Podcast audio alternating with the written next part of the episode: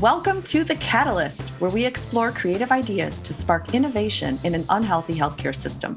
I'm your host, Dr. Lara Salyer, a physician and mom of three who is reimagining the way I practice medicine after suffering and overcoming burnout. Join me as I teach you how to optimize flow and catalyze your own revolution in healing. Tune in for candid conversations with leading experts in conventional and holistic healthcare who dare to believe a better future is possible for all of us.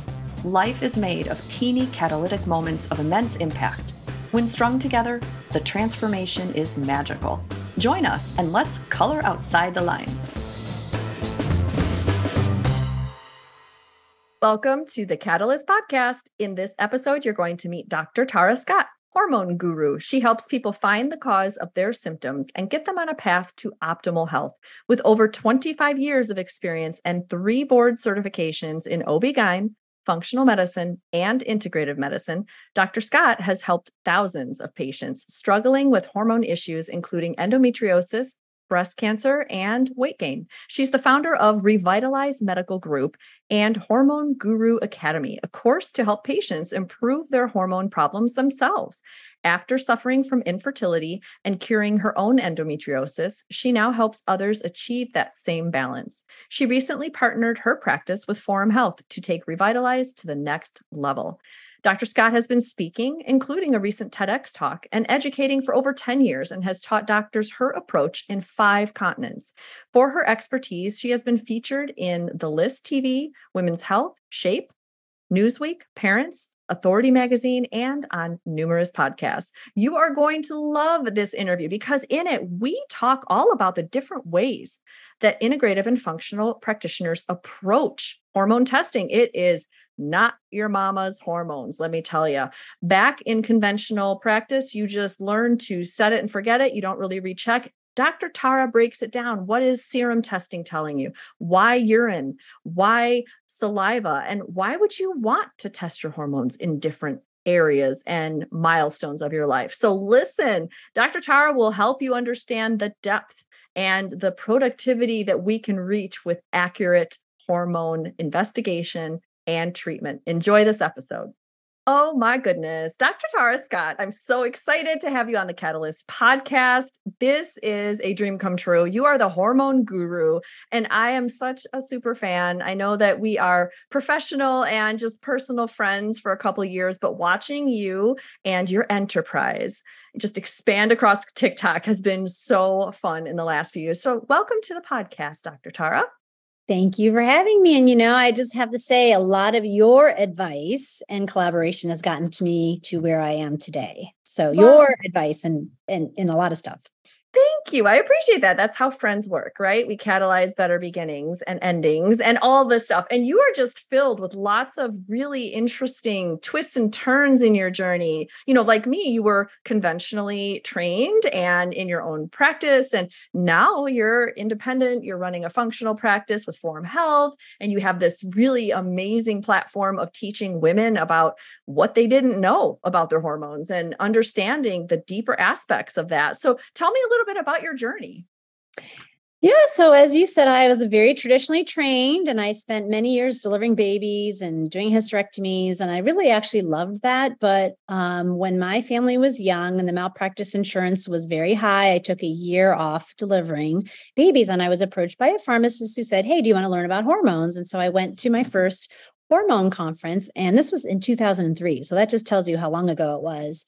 And i was really really hooked on that approach of a and at the time they weren't calling it functional medicine but it was the the root cause approach. And so uh, it really was profound in how I approached patients. And then a few years later, my brother suddenly died of a heart attack at 38. And so his death was completely preventable. He had every risk factor and he was healthy to, and his endocrinologist, you know, he was a diabetic, um, so I really wanted to shift to focus more on prevention, you know, and women's health.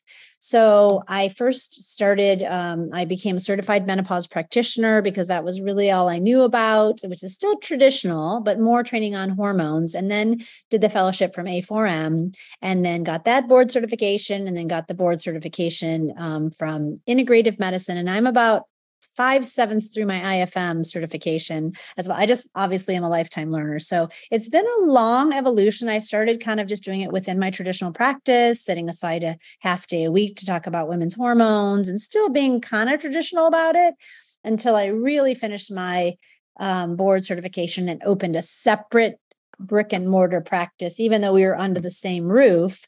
I had a separate delineation of this is my functional medicine practice and this is my uh, regular gynecology practice. Oh my gosh, I love that. And you're based in Akron, Ohio. Yes. Right. And at the time when you were building that separate functional practice, I find a lot of practitioners notice they can't unsee it. Like once you see the root cause approach, you know, once you see the benefit of taking that approach and might i say a plug for lp3 where you where you teach? I've taken several of your courses and they are just amazing. The the syllabus the hands out I, the handouts i keep them right here at my desk and i refer to them often. Um, as a practitioner from our side we're not taught this kind of in-depth treatment of hormones and menopause and all these transitions. So you're helping people not just patients but practitioners that learn from you it's really changing the view do you think do you think medicine is changing their approach to menopause or do you think it's still only a functional integrative approach well, um, having just come back from the annual meeting of the North American Menopause Society, I don't think it's changed a whole lot, unfortunately. They're still very, they do not think you need to check hormone levels. They do not think you need to monitor hormone therapy. The patient comes in with symptoms, you just hand them hormones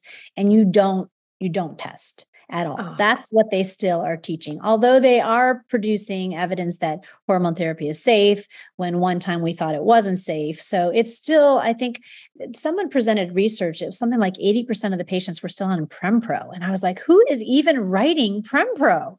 So no, I don't think most traditional practitioners are, are taking this approach. Um, so I think, you know, if you're interested, it's because you have a personal vested interest, you have hormone issues yourself, or there's a personal family member that has hormone issues. And obviously, my gynecology background kind of led me down this path of hormones anyway, in my own personal journey with my hormones and infertility. So I think, you know, there are a lot of avenues to learn, as you mentioned.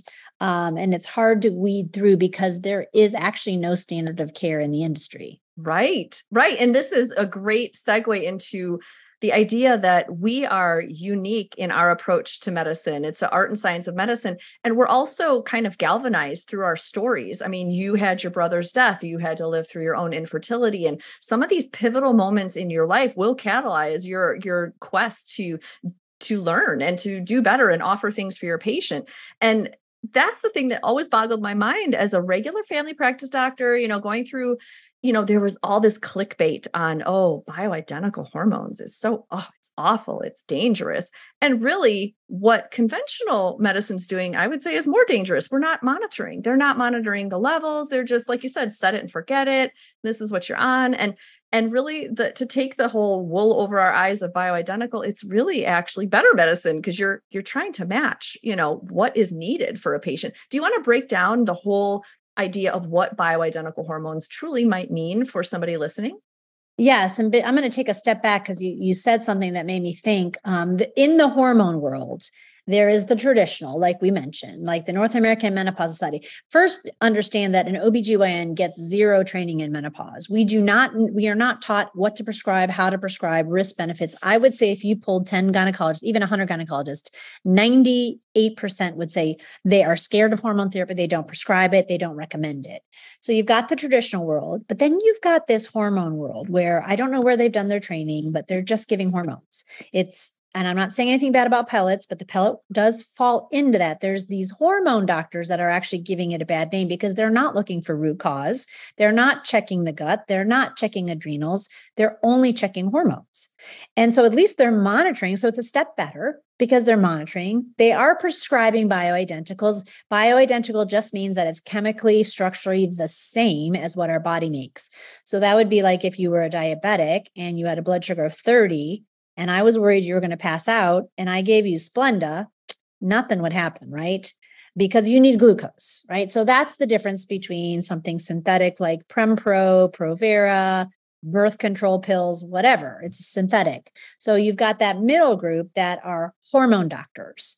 And they are the people that the North American menopause sees, the charlatans that are just charging. And again, I'm right. not offending anybody. They, so I get these messages that, oh, I spent um, $495 a month on my hormone therapy. I'm like, what costs $495? Because the doctor is prescribing it and also selling it, right? Yep. Mm-hmm. So unfortunately there are those people so they they're a little bit better in the sense that they're maybe personalizing maybe they're not and they're maybe testing maybe they're not and then there's the the functional side which honestly i lived in that middle thing for a few years until I finished my fellowship because I didn't understand, right? It's like the more you learn, then you realize the less you know. Yeah, absolutely. So I lived in that middle segue for, you know, from maybe 2003 until 2012 when I finished my fellowship. And then I'm like, oh my gosh, why am I giving this? No wonder I got to look at the gut. I got to look at their adrenals. I got to look at their sleep, their diet. And, and then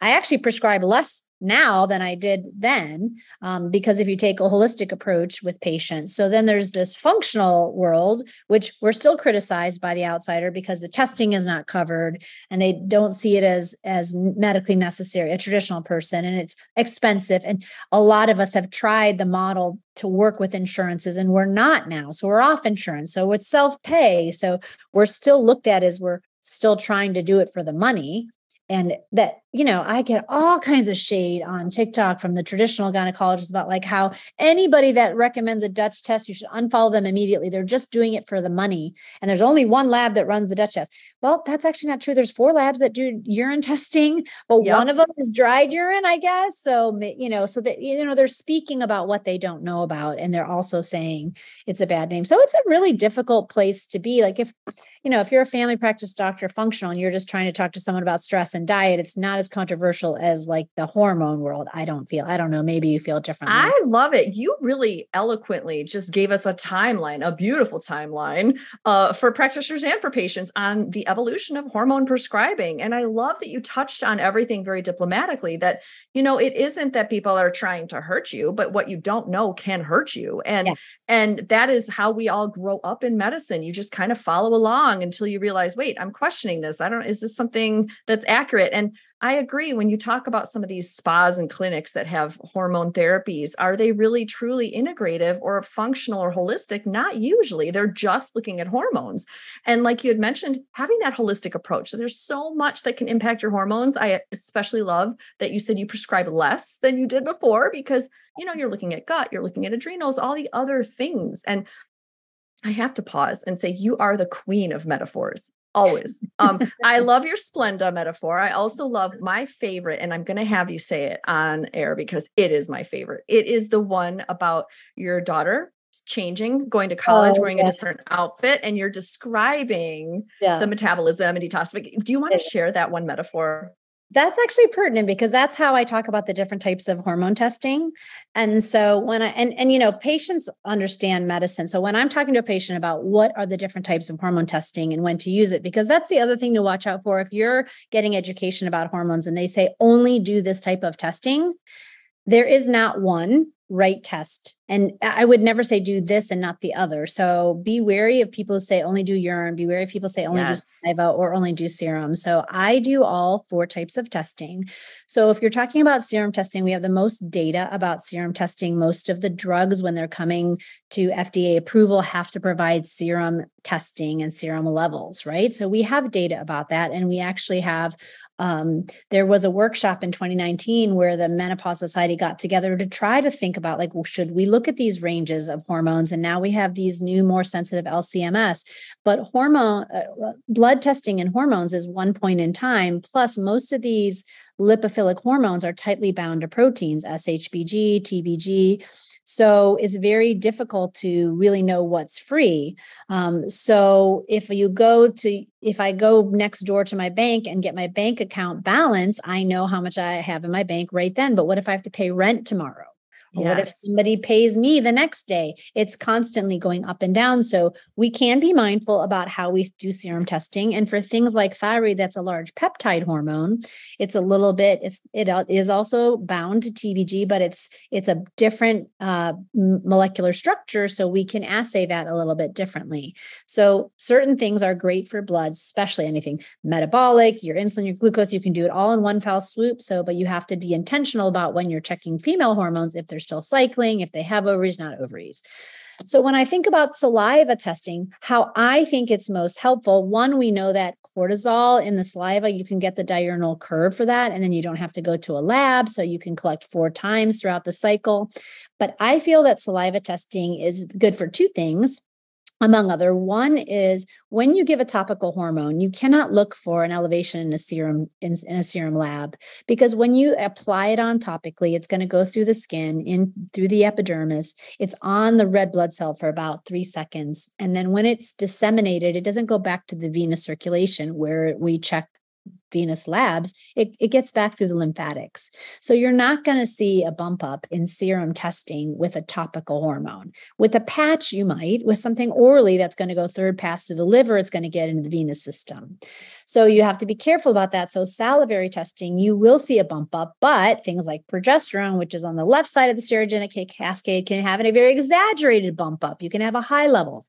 I don't see those high levels as much with topical testosterone or um, topical estrogen, estradiol gel. Now, if I have a lot of women who, if their husbands are taking testosterone, they can get high salivary levels. So there can be contamination as well if you've touched the towel that they, they've so, right. so those are downsides to saliva. But what I feel it's also helpful is what is your body doing with estrogen? Because we know estradiol can convert via 17 beta HSD to estrone. Those two types of estrogen act differently in the breast and the uterus. Estrone is like the bad one that wants to cause stimulation of the breast and the uterus. And estradiol is also potent, but is more equal about the alpha and the beta receptor. So I worry about people, you know, just coming back from NAMS, what my whole poster was about is serum evaluation of a high risk patient for breast cancer. I believe it can be done. I presented the data that it could be done because the studies have shown that estrone is high, and that correlates with a higher risk of breast cancer in the future. One study actually said that one serum measurement can predict breast cancer risk for 16 to 20 years, which wow, a little bit out there for someone who's, you know, cycling a lot, but so that conversion of estradiol to estrone is a reversible con- conversion, and it depends on a lot of other things that can augment and inhibit that in, in, that um, that enzyme. So if you're looking in the blood, that's not where that happens. So the example that I give is if my daughter, she's 20, she leaves the house on a Friday night in sweats and tells me she's going to go study and I think, "Oh my gosh, she's such a good kid." And then she gets to her friend's house, takes off her sweats, reveals her tank top and mini skirts, fills out her pulls out her fake ID and goes clubbing, I'm never going to see that conversion because it happens out of the house.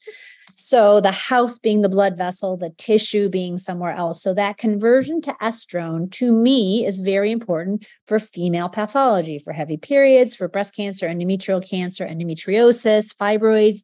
All those things are important for estrogen pathology. That is beautiful. Keep going, yeah. keep going. So that's why I like saliva. Now, urine, you're saying, well, when do we do urine? So, if you think about urine, what is urine? Well, you have an ovary, it's pumping out estrogen in the ovarian artery, but then it's going to go to the tissues. Then it goes from blood into the kidney, into the urine. It's not hitting that periphery, it's not going to the sub-Q. It's not going to catch aromatization, in my opinion. Now, Mark Newman and I have had extensive discussions about this. He hasn't been able to provide any literature that supports that it you know it it will catch that peripheral aromatization even if you see estrone in the in the urine it doesn't mean that you've caught that that happens in the tissue so I don't know, I could be wrong, but when I look at urine, you're not looking at parent compounds really that often. You're looking at metabolites. So to me, it'd be back to the money. If my accountant says I need to prepare your taxes and I just handed him, you know, my bank statement, that's not telling the whole story. He's going to know how did, much did you pay spend on payroll? What did you pay on advertising? How much was rent? That's the receipt. So when we look at the urine testing, it's like your receipts. How did you break down estrogen? How are you breaking down cortisol to cortisone? How do you break down testosterone? Plus you get kind of an added benefits, at least with the Dutch test, about those organic acids.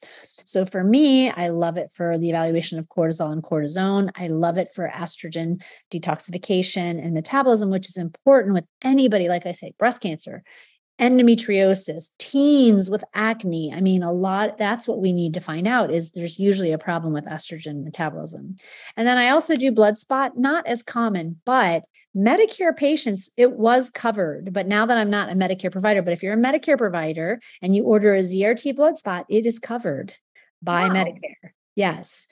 Um, but like I said, since I'm not a provider anymore, I can't give it to my patients. But it was a great thing, especially when COVID was and everyone nobody wanted to leave their house. We would send them a ZRT blood spot test. It's a finger stick. In the finger stick, you're getting capillary blood. So you can test, you know, thyroid, you can test metabolic parameters, you can test cortisol you can't really test estriol. You can test es- I don't even actually know if you can test estrone actually in their assay, but you can test hormones. So if you're giving somebody, for example, a troche and they're dissolving it, you can't do a saliva test because it'll stay in their saliva for 72 hours. So then you have to have them stop it. Then are you really getting steady state levels from regular use? No. Well, you can do a urine test, but anything you do orally or even sublingually, 90% is excreted in your urine. So if you give someone progesterone, you're going to see these huge values on progesterone if you've given them oral dosing the night before. So you have to kind of weed through that too. So blood spot testing, I think, is great for somebody who does a troche or maybe that male on testosterone because you don't want to do saliva or you know you're worried about what you see so i think it's another really viable option that a lot of people don't know about um, and don't don't use but it's a really good option. So I think, yeah, like I, I, love how you've broken these down to understand and explain it isn't one size fits all. There's many different ways and lenses that we can look at how your body is you know metabolizing the hormones and this is so complex but you make it sound so easy in your social media on tiktok um, especially if and i'm going to ask a question that maybe is going to be difficult to answer but what do you do when people are on several different methods? Maybe they've got a patch and maybe they got oral. Maybe like, how do you choose? What do you have like the one test that you're like, I'll, I'll just do the saliva or I'll do the urine? Do you have your favorite?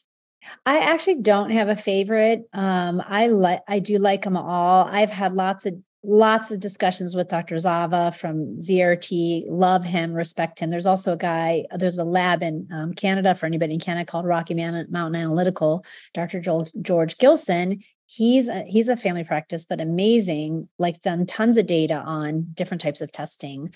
My practice pattern, because I practice in middle Ohio, not middle Ohio, but middle America, we our patients are like middle patients. They're not like elite, right? And I'd never wanted to have an elitist practice. And just being a cash practice, it's a barrier for a lot of people. I mean, we do have a, like a BIPOC special uh, uh, what's it called scholarship so we'll have a couple people that will take for free but you know it's there it's unfortunately a barrier for a lot of people so we do have to watch budget in our practice so usually serum testing is covered by most insurances most of the time and for whatever reason i, I even have like a friend of mine from med school who's she and her husband are doctors at UPMC in Pittsburgh. And they're like, there's no way this is going to get covered. Like, I ordered all the blood tests on her it was all covered. He's like, What diagnosis? He's a family practice guy. What diagnosis code did you use to get all this stuff covered? I just don't understand, you know?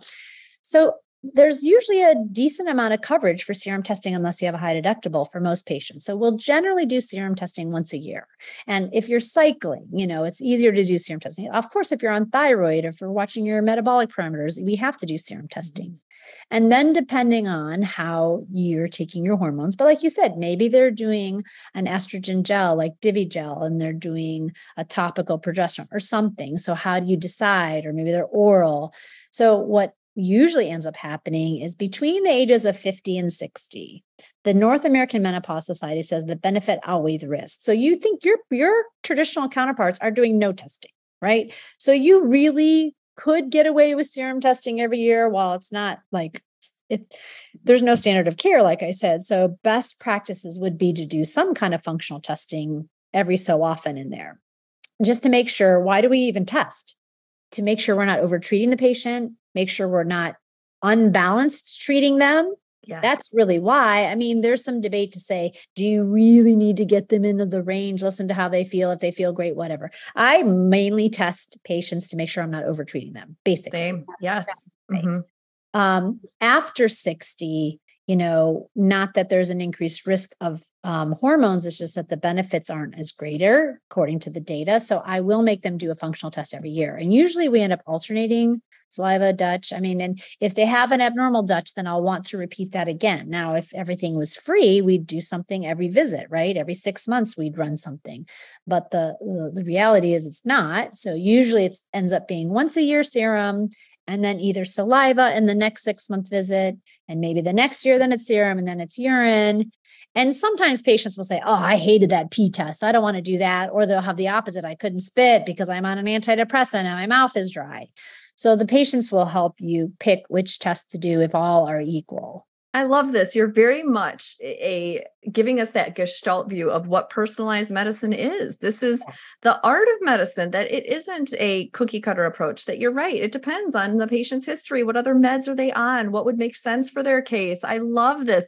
Um, and for if you're a patient or a practitioner, I mean, really, honestly, give yourself the gift and go follow at Hormone Guru. You're on TikTok, you're on Instagram, because the TikToks, the questions you answer, I'm I'm like amazed because I love watching and and just I'm amazed because you can do it in less than like 60 seconds often. And I'll see the question. I go, how is she going to do it? It's like a gamified. I'm like, how is she going to do it? But you do, you answer the question and you're getting so good at just, you know, being able to explain these really complex topics that even practitioners have a hard time. You know, I'm always referring to your LP3 handbook going, okay, what, what, what should I be ordering again? Should I repeat this? Um, so here's a question. What is the most common question that you probably get on social media, on TikTok that you have to answer? Um, probably it's about type of testing. It's probably about like people are confused because there are some people on TikTok that have more followers than me that are traditional practitioners, gynecologists, or menopause, call themselves menopause experts for whatever reason. And they do not believe in testing. And they've made it a mission to actually slam this approach. So not only do they want to just do their own thing, they want to make sure they slam. What? Testing. You mean social media has conflict? Are you kidding? There's no. some haters on there, yes.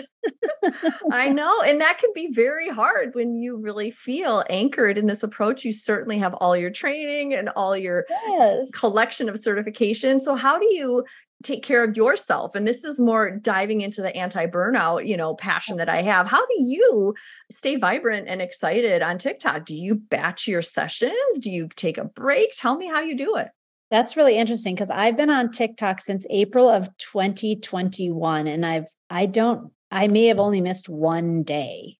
Wow.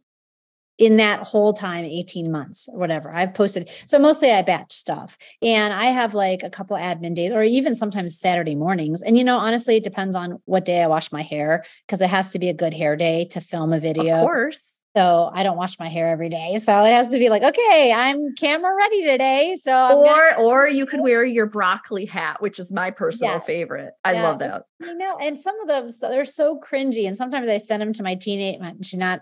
She's actually not a teenager anymore. Mm. I send them to my daughter. I'm like, is this too cringy? Because I have gotten some like I literally have maybe two videos of all those videos that I'm even remotely dancing, and a couple people have commented doctor, you're a terrible dancer. Can you stick to the whatever? Yes, I know oh. I'm a terrible oh. dancer. That's why I don't dance on TikTok, but right. it's like, whatever. Exactly. I'm, I'm so ju- there people are so judgy. But anyway, I do batch my content and I have a little bit of a I have a little notebook that I have um, when ideas come to me. So for example, at the at the conference that even though it was traditional NAMS, I there were several pearls that um, I'm like this would be a good video. And one of them I just put on yesterday, I think, and I had 200,000 views. It was these medications cause weight gain. They had they had a great lecture by an obesity medicine doctor and I'm like, wow, these medicines cause weight gain. And so you, after a while, you can understand if you look at your metrics, what patients want to hear from you. Patients only want to hear about hormones from you. They don't even want to hear about exercise, like lifestyle things. It's just so interesting. So I, I study, you know, my metrics and see, um, but I'll just make a bunch. And so I think I have like 30 in my queue now because I'm going to be out of town for 2 weeks and I don't know if I will be able to make videos. I'll take, you know, my my travel tripod with me and light and uh, in case something comes up but i may not have any time to make any. So i've got to get something ready to post i love this. I love this. You're hitting on so many of our of our flow channeled methods. Like you have yeah. anchored into your mission you know it's the aha method. Anchor is step one and you've anchored into it. I mean you know that you love hormones. You live and breathe them. You talk about them. People want to hear more. So you've anchored. And then you highlight your own metrics and it's the way you do things right? You're you know you want to you want to produce one a day you batch your content you're very flow channeled you you're very very diligent with your notebook which is awesome because ideas happen all the time and we just have to collect them and yep.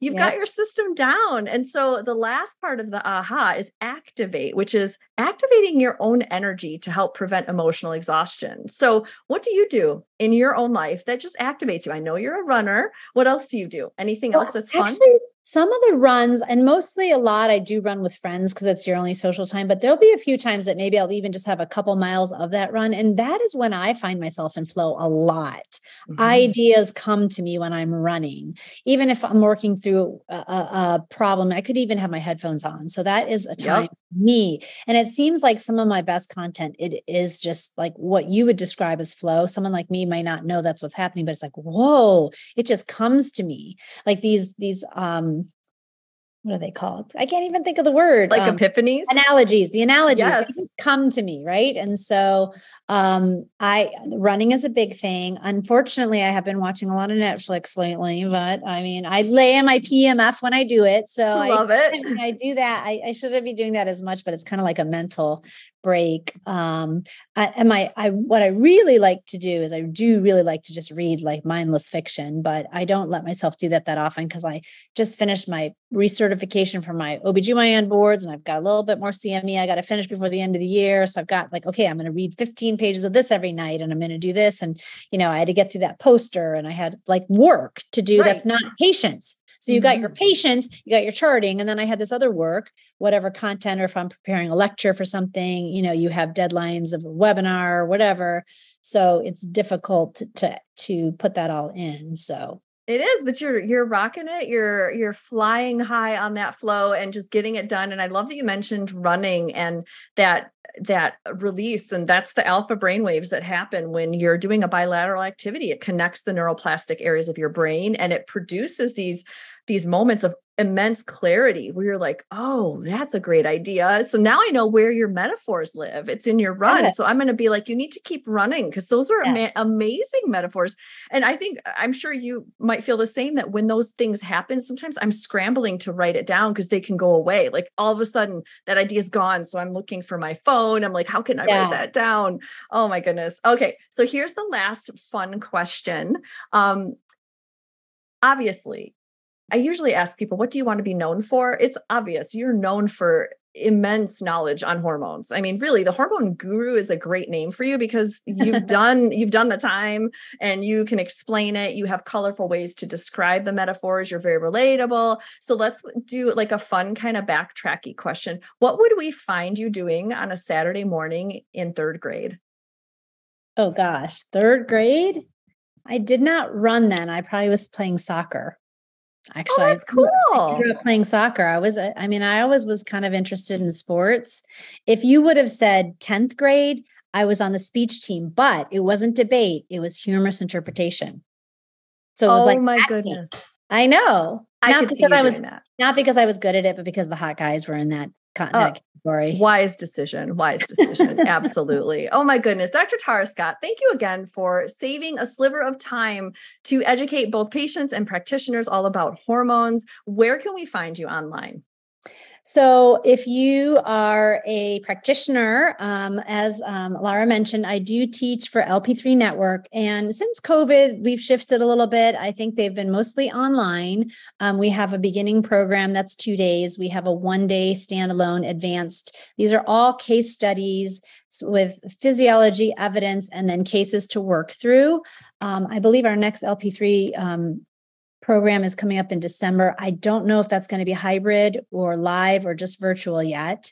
Um, we have some dates. It's usually it it used to be a lot more often, but it seems like it's just twice a year now since COVID.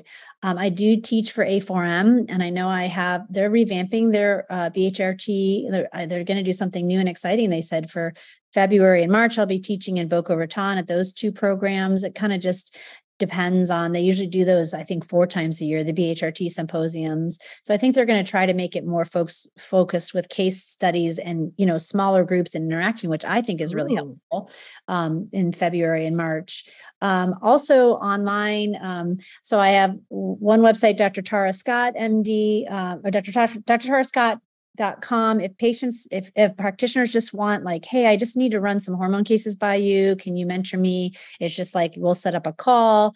You can do you know an hour however much you can get through an hour. That's through dr tara scott. And then my hormone guru md is online courses. Now we do have those are mostly based on patients.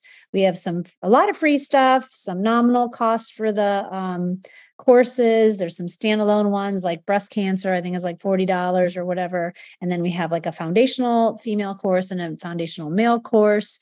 I have had practitioners go through it as kind of a beginning, and they have found it to be helpful to kind of lay the foundation. We do have a mentorship side as well. If you're looking for clinical mentorship, we're not really doing what you're doing with your mentees, but more like a clinical, specifically hormone um, mentoring, um, where we have lectures that are uploaded there for them to a- access as well. And then, like I said, you can follow me on social media on TikTok, Hormone Guru, Hormone Guru MD, or Dr. Tara Scott on Instagram. I and love it. YouTube is Tara Scott MD yeah. You're all over, all over the socials. Yeah. I love it. Yeah. We'll make sure those are in the show notes. And again, thank you so much, Dr. Tara. This is so fun. And everybody is better off knowing just a little bit more about hormones. Because let me tell you, it's the tip of the iceberg. It gets more and more in depth the more you learn. So thank you for educating all of us. Well, and thanks for everything you do for practitioners. All right. And keep coloring outside the lines, everybody. Till next time. Thank you for listening and subscribing to the Catalyst Podcast. As a physician who survived my own burnout by prescribing creativity, I love teaching others how to apply the neuroscience of flow so they can redesign their work life masterpiece in a world where burnout will always exist. Cultivating flow takes practice, and I've developed a three step system that you can learn in my AHA calendar planning guide. This free downloadable guide will help you anchor, highlight, and activate flow channeling methods so you can bend time and find more joy in your day. You can go to drlaurasalyer.com forward slash links to download your free guide today. Keep coloring outside the lines.